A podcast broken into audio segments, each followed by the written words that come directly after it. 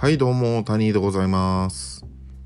突然始まることもある第7回谷井デーは本日もどん天なりシーズン2。今日は12月の17日火曜日でございます。前回から1日経ちましたね。うん。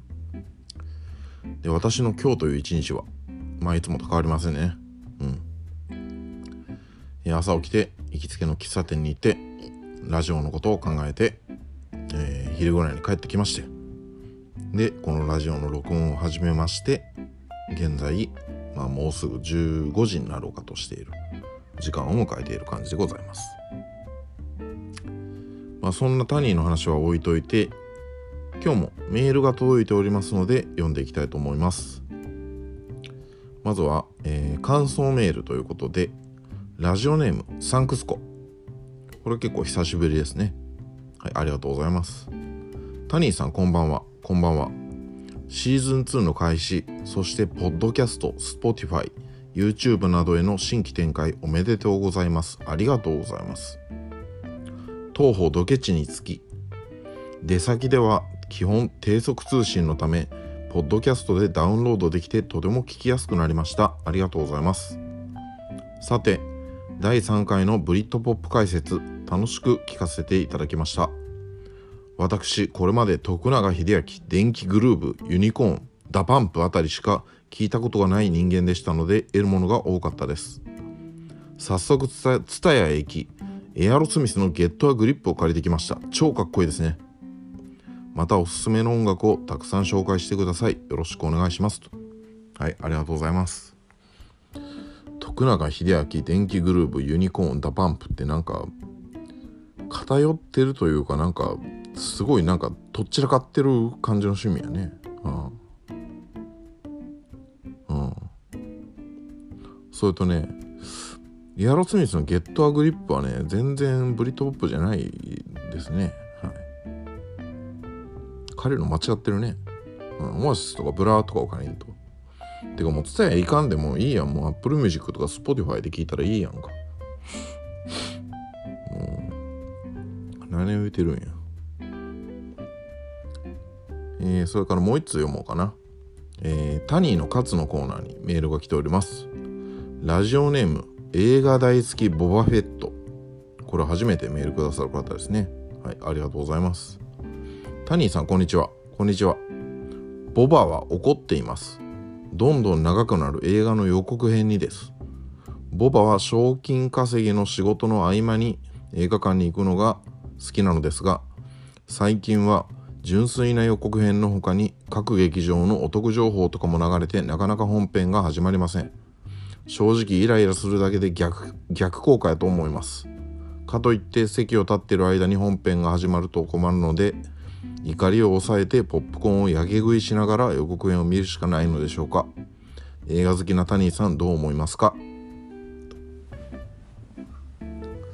これはねもう勝つやね。勝つ。勝つ。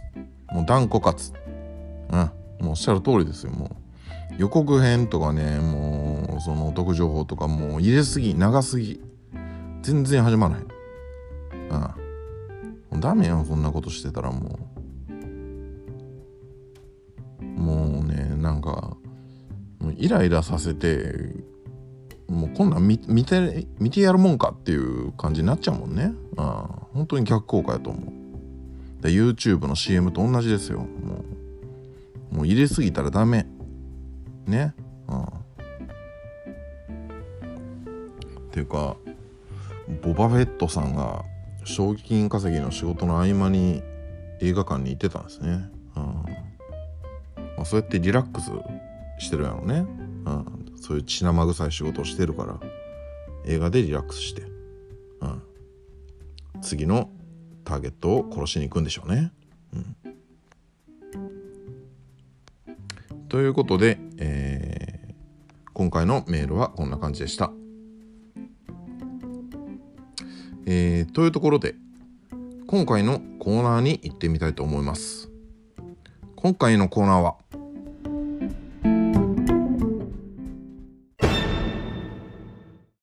ラブリーサマーちゃんのニューアルバムに備えろ。聴いておくべきブリッドポップアルバム10選。はい。第7回。谷では本日もどん天なり。シーズン2のコーナーはこのコーナーです。ラブリーサマーちゃんのニューアルバムに備えろ。聴いておくべきブリッドポップアルバム10選と。まあまずえー、まあラブリーサマーちゃんについて、えー、まず触れていきますとまあ簡単に紹介しますとねまあ、日本の女性シンガーソングライターですね。うん。まあ、1995年生まれということで、まだ若いんですよね。うん。今、女子大生かな？うん。で、18歳から音楽制作を開始した卓録女子ということで。で、2015年に卓録で、えー、ファースト、ラブリーミュージックをリリース。翌年2016年にはえー、LSC をリリースしてメジャーデビューと。Apple Music に上がってるアルバムはこの2枚だけですね。うん。でこの「卓録女子」という言葉でねあのー、まあ卓録っていう言葉で私が連想したのはやっぱり中村和義さんなんですよねうん私は中村和義さんリアルタイム世代なんでまあっていうこともあって、まあ、中村和義さんを聞いたりしてたらまあ初期の彼の作品なんかはねあのビートルズとか、まあ、その辺をはじめとする60年代頃の作品からの影響が感じられた。うん。まあその辺の音楽から影響を受けていることがよく分かったんですね。うん。で、それに対してこのラブリーサマーちゃんという人はまあ、現代の女の子なので、まあ、主にね90年代のロックミュージックから影響を受けているっていうことがすごくよくわかるんですよね。うんまあ、それは彼女自身も公言していてあのー、まあ、私が聞いた感じ「パートタイムロボット」っていう曲があるんですけどパートタイムロボットね、うん、これなんかもろになんかウィーザーっぽいパワーポップな感じだしあと「青い瞬きの途中で」っていう曲があるんですけどこれのイントロなんかはね、まあ、ライドの「ドリームス・バーンダウン」っていう曲があるんですけど、まあ、これをマイルドにした感じのように思えたり、うん、してなんかねあのー、すごい90年代のロックからの影響を強く感じさせるんですよね。まあ、他にもいい曲はたくさんあって、まあ、月の光り方とかベッドルームの夢とかなんかも私は好きな曲ですけどね。うん。でそんな彼女の次のアルバム。うん。この LSC の次のアルバムね。これの方向性はブリッドポップということなんですうんと公言しているうんブラやばいってなってその辺の曲曲とかまあ音楽を聴きまくってたらもろに UK な曲たちが出来上がったらしいと。うん。ということで、えー、今回はまあラブリーサマーちゃんのニューアルバムに備えて押さえておくべきというかまあ聴いておくべきブリッドポップのアルバムを紹介していきたいと思います。うん。10枚ね10選だからまあそのアルバムの中でもまあ特に聴いておくべき1曲を挙げていきたいなと思いますはいえー、ということで、えー、早速まず1枚目、えー、1枚目はですねスウェードですね。はい。スウェードのファーストアルバムえー、バンド名そのままのスウェード、うん、1993年の作品ですね、うん、でやっぱりねブリットポップといえばまずはこのバンドに触れないわけにはいかないかなと思いますね、うん。まあ、このアルバムに収録されているデビューシングルの「ザ・ドラウナーズ」っていう曲はまあブリットポップの始まりになったとも言われております。まあ、私はねブラーのサードアルバム「パークライフ」がブリットポップの始まりだと思ってますけどね。うん。まあそれだけスウェードはブリットポップを語る上で欠かせないバンドだということですね、うん。まあ、なんで、まあ、この中でも1曲挙げるとすればやっぱりザ・ドラウナーズだという感じですかね、うん。えー、それから次が、えー、ブラーですね、うん、ブラーのセカンドアルバム「モダン・ライフ・イズ・ラビッシュ」これは1993年の作品です。まあ、ラブサマちゃん自身がブラーやばいって公言してるんでね、まあ、当然聞いておくべきと。で、彼女はオールタイムベストとして、ファーストのレジャーを挙げているんですけれども、まあ、ニューアルバムはブリットポップとのことなんでね、うん。ブラーのブリットポップ3部作の1枚目であるこのアルバムを挙げてみました。うん。で、ブラーといえば、あのー、やっぱり私の中ではサードアルバム「パークライフ」なんですけれども、まあ、このアルバムはねもうデーモンのポップセンスがもう大爆発してて、まあ、完成度が高すぎると思うんでねなかなかここからインスピレーションは得にくいんじゃないかなと思ってのセカンド「モダン・ライフ・イズ・ラビッシュ」まあ、こちらの方がねあのー、まあなんというかロック感が強いというかね、うん、そんな感じがするんで。まあ、上げるとする、1曲上げるとすれば、えー、1曲、一曲目のフォー・トゥモローですかね。うん。この曲は今でもブラーを代表する名曲ですからね。うん。これ本当にいい曲なんで、ぜひ聴いてみてください。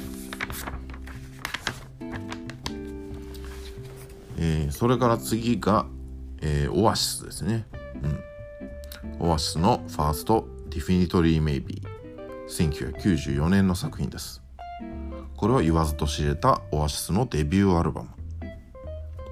まあラブサマちゃんもねこのアルバムの、あのー、1曲目「ロックノールスター」をカバーしていることからも、まあ、好きなのは明らかですよね。うん。まあ、その他にも「リブ・フォーエバー」とか「スーパーソニック」とか「シガレッツアルコール」とかね。まあ、今ね今でもリアム・ギャラガーがソロで披露する曲が多数収録されている、まあ、ですけど、まあ、1曲あげるとすればやっぱり、うん、ラブサムちゃんもカバーしたロックンロールスターですかね、うん、ほらもうラブサムちゃんがカバーしてるんでもうオリジナルもぜひ聴いてみてほしいですね、うん。えー、それから次がエコーベリー。エコーベリーのセカンドアルバム。オン、オンというアルバム。1995年の作品ですね。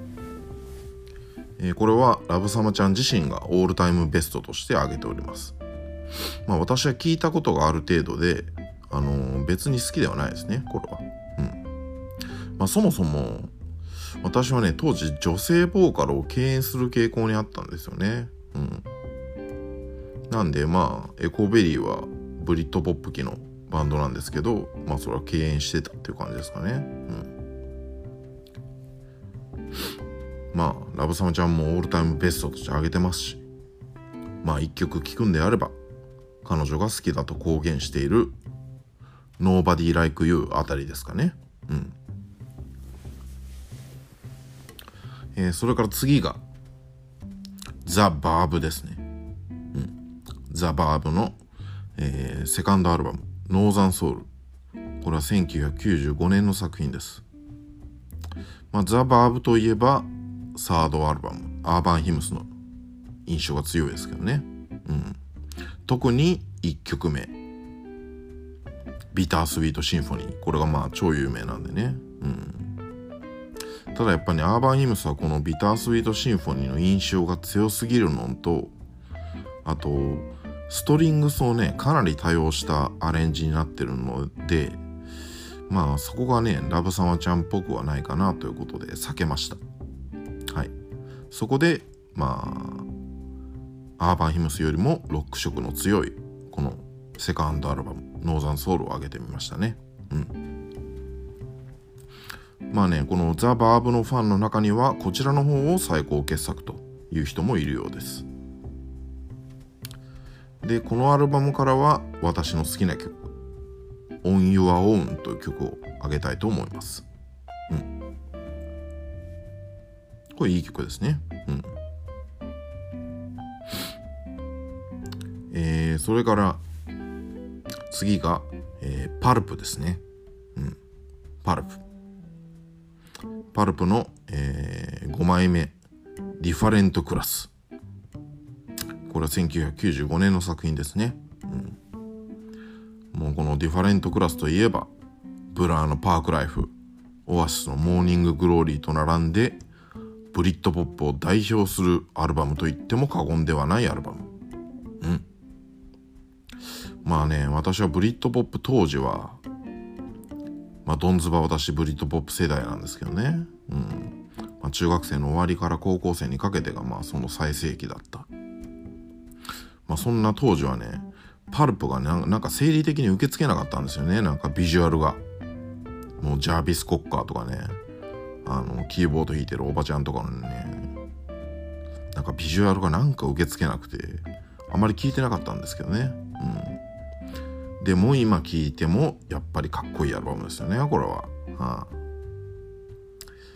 でここから1曲あげるとすればもうやっぱりもうコモンピープルしかないでしょう。うん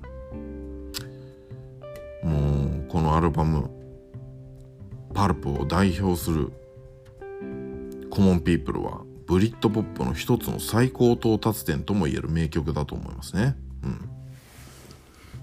ん。これはもうぜひ聴いてみてほしい。めちゃめちゃかっこいいんだよね。えー、それから次がレディオヘッドですね。うん。えー、レディオヘッドのセカンドアルバムザ・ベンズ。これは1995年の作品です。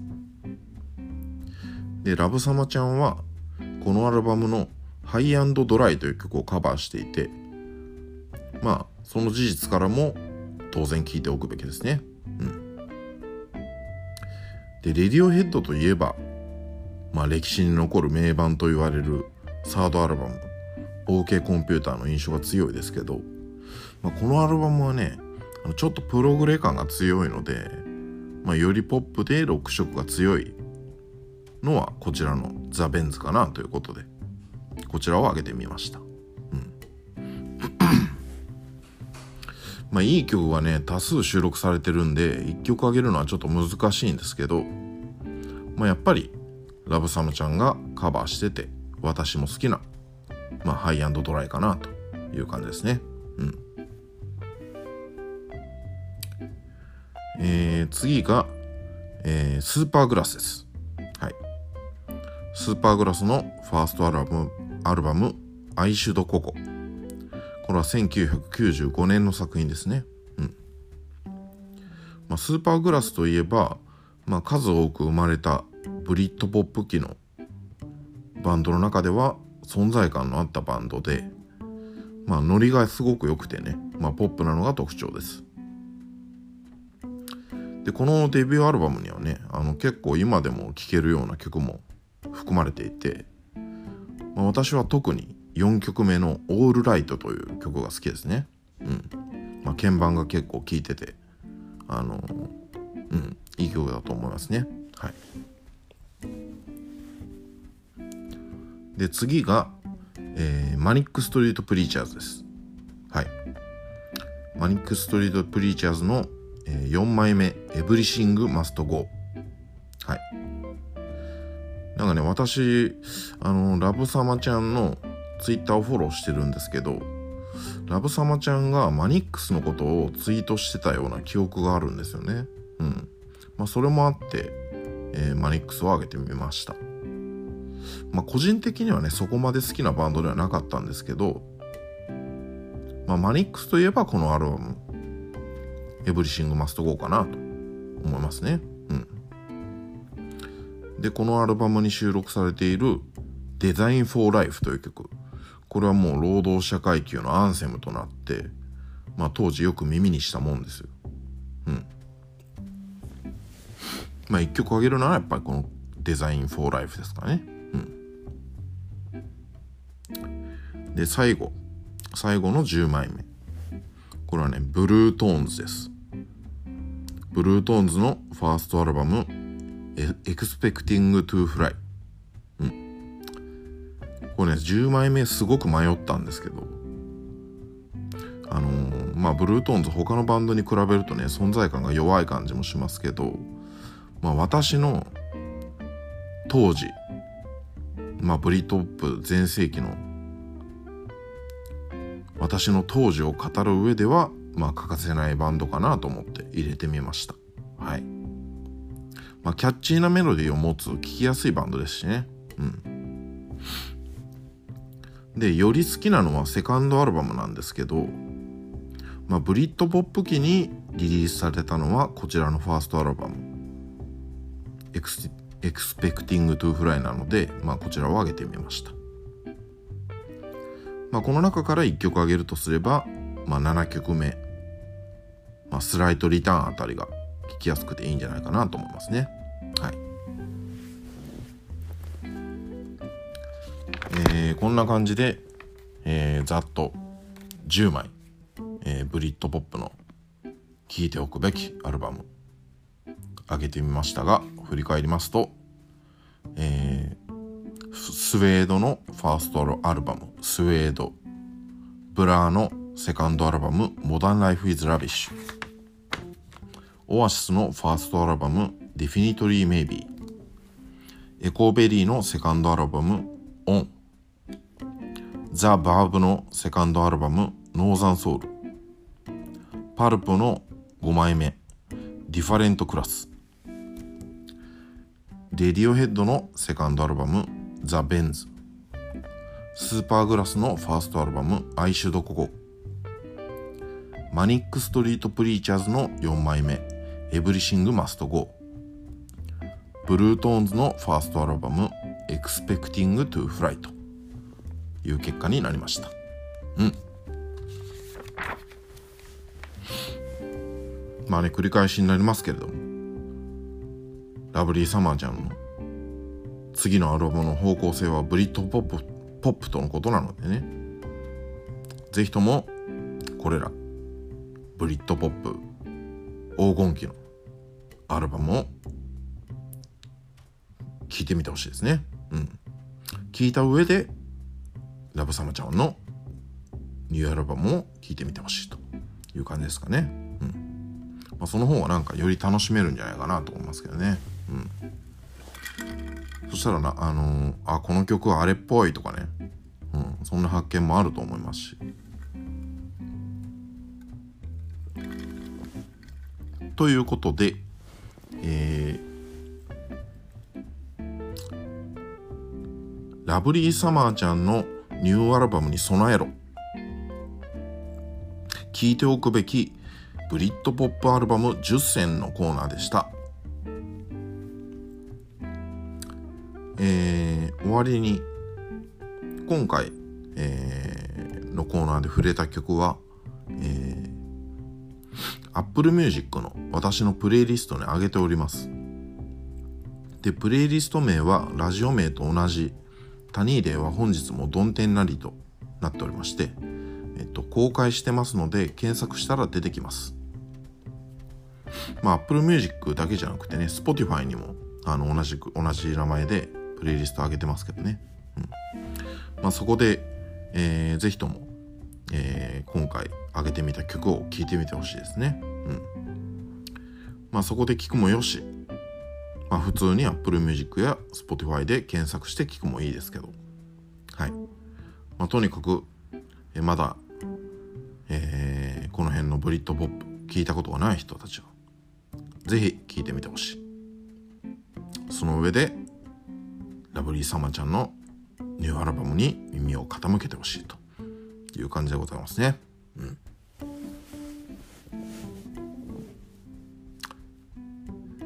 えー、ということで、えー、YouTube で視聴されている方、最後までご視聴いただき、本当にありがとうございました。最後に、メール募集しております。アドレスは、タニーデイアットマーク Gmail.com tunnyday アットマーク Gmail.com です。えー、コーナーが今のところ4つありまして1つがタニーのお悩み相談室。これはタニーがお悩み相談に乗るという単純なコーナーです、えー、2つ目がタニーのカツ。カツを入れるのカツ、えー、身の回りのタニーにカツを入れてほしい出来事でカツか否か判断してほしいこと。そんなようなことをメールに書いて送ってください、